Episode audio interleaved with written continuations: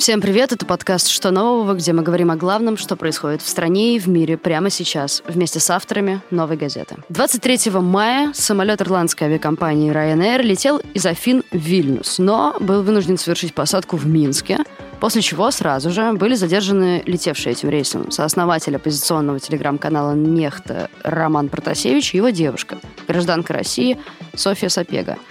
После этого власти множества стран выступили за бойкот белорусского воздушного пространства и запрет использования своих аэропортов минскими авиакомпаниями.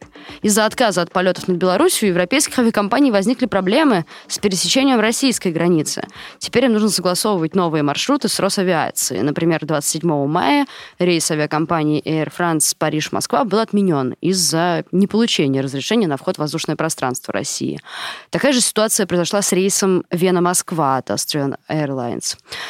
Отдел расследований новый, уже долгое время разбирается, что вообще происходит с перелетами над Беларусью сейчас и как это может повлиять на перелеты над Россией в том числе. Сегодня говорим об этом с редактором отдела расследований Сашей Джорджевич. Саша, привет. Привет, Надь. Давай так, как теперь летать в Россию из Европы? Что вообще меняется? А, да, на самом деле не хочется перетягивать э, одеяло на свою предыдущую тему, но все-таки боюсь, что так получится, а, потому что на самом деле для россиян почти ничего не меняется. Информационный фон выглядит так, будто бы происходит что-то ужасное именно непосредственно для нас, но не далее, как сегодня, мы с э, нашим ньюсрумом, спасибо большое коллегам, что они отозвались помочь. Позвонили нескольким экспертам, с ними поговорили. Это на самом деле в этом, разумеется, нет никакой расследовательской работы. Это просто работа с экспертами, очень простая, когда ты задаешь правильные вопросы людям, которые разбираются в предмете.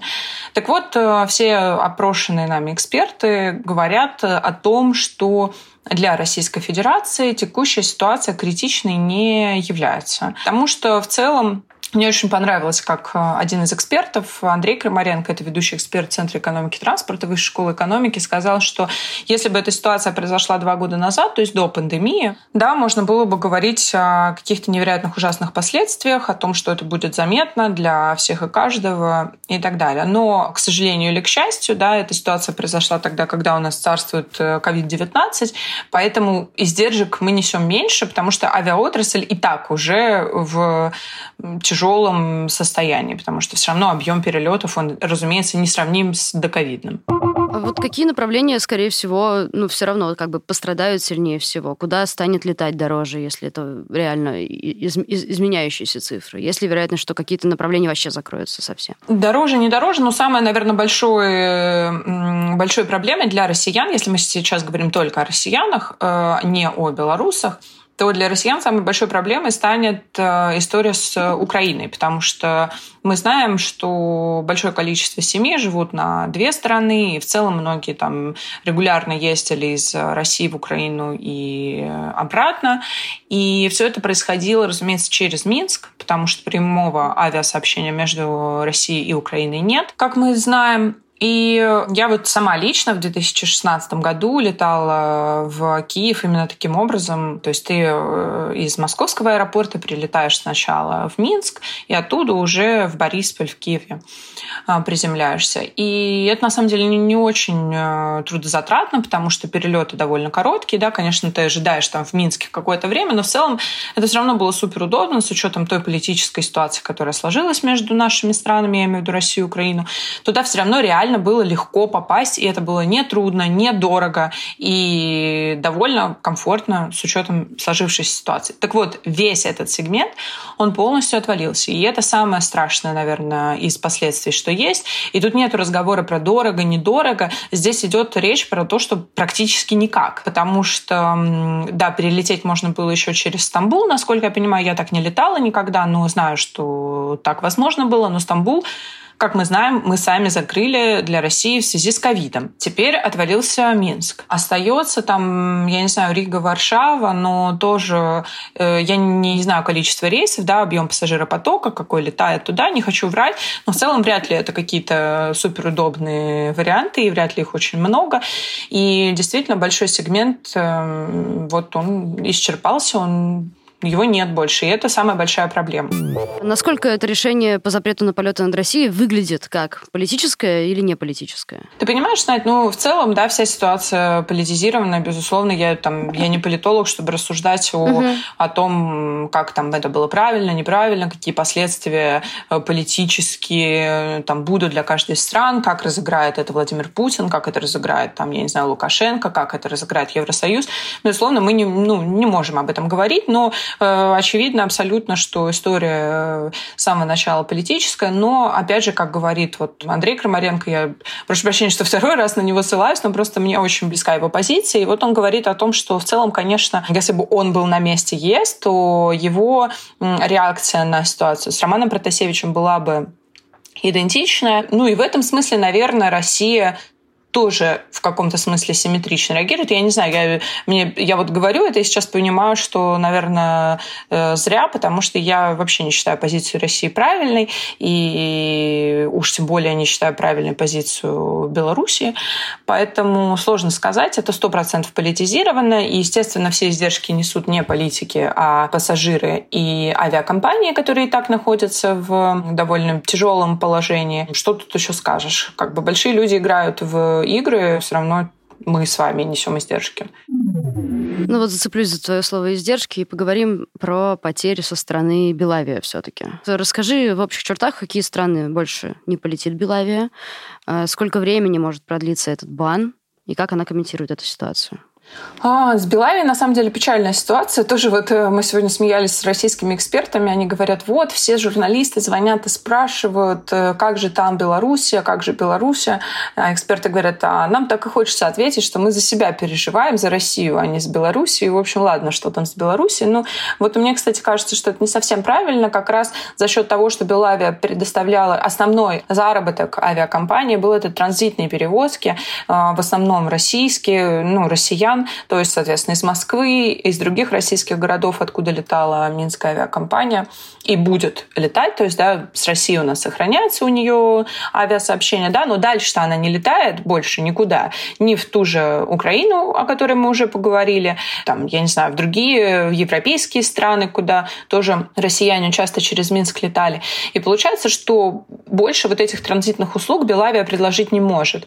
Это очень большой процент ее перевозок, и это очень печальное для нее состояние. И для нас это тоже печальная история, потому что мы не сможем, соответственно, никуда улететь. В целом, э, Белавия понесет, конечно, какие-то, на мой взгляд, совершенно колоссальные издержки. Я очень жалею, что не отозвался все-таки на мои просьбы поговорить э, ее генеральный директор. Э, но я, безусловно, понимаю, что с учетом той как бы, ситуации политической, которая в Беларуси сейчас сохраняется, наверное, он опасается за собственную жизнь там, да, и уж про карьеру я вообще молчу. Наверное, по этой причине э, он не отозвался, но о нем все говорят довольно неплохо, как о руководителе и о предыдущем руководителе. Нам вообще надо сказать, что они оба э, там чуть ли не всю жизнь работают с момента основания Белавия, которая в 96 году появилась. Что до стран, которые закрываются, ну да, это почти весь э, сегмент Европы, то есть это Евросоюз, который принял такое решение, ну, рекомендательное, да, но мы понимаем, что рекомендация в данном случае, в общем, это некое там руководство к действию. Великобритания, та же Украина. Есть вот ну, какие-то европейские страны, страны СНГ, да, это вот основной такой сегмент, куда Минск больше не может летать. И, ну, в общем, это очень печально, да.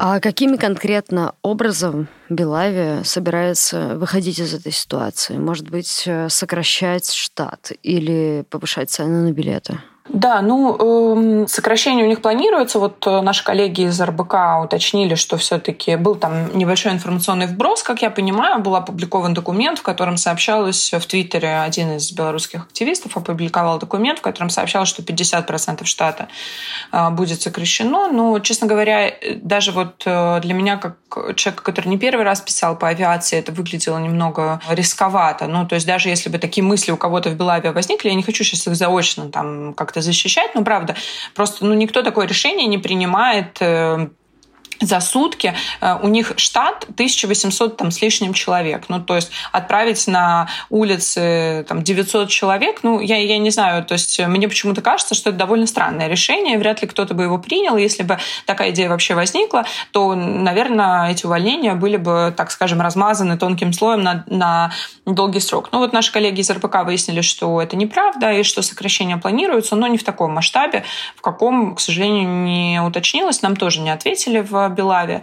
В целом эксперты говорят о том, что, конечно, нужно искать новые маршруты. Вообще ситуация с такой блокадой в авиасфере – это не первая такая история. И из опыта мирового, из мировой практики можно сказать, что открытие новых маршрутов, новых направлений – это ну, некий выход, некая компенсация. То есть для Белави это могут стать еще большее количество перелетов в Россию. Не знаю, что у них с Азией, но думаю, наверное, туда можно, в ту как-то область посмотреть. Но основное это, да, конечно, расширение увеличение количества городов, принимающих Белавия, самолеты Белавия в, на территории Российской Федерации. Возможно, за счет этого. Ну а так, в целом, э, я не думаю, что эта ситуация будет как-то бесконечно продолжаться. Наверное, в течение нескольких месяцев она как-то придет к своему логическому завершению. Была такая история с Катаром, если я не ошибаюсь. Ему объявили бойкот э, Саудиты, Арабские Эмираты, Ливия, Египет. Это было в 2017 году, то есть относительно недавно. И также запретили Катару летать катарским авиалиниям. Это, кстати, довольно неплохая авиакомпания. Э, запретили ему летать над, в небе над своими странами, в своем воздушном пространстве. И у Катара оставался только маленький кусочек э, Персидского залива.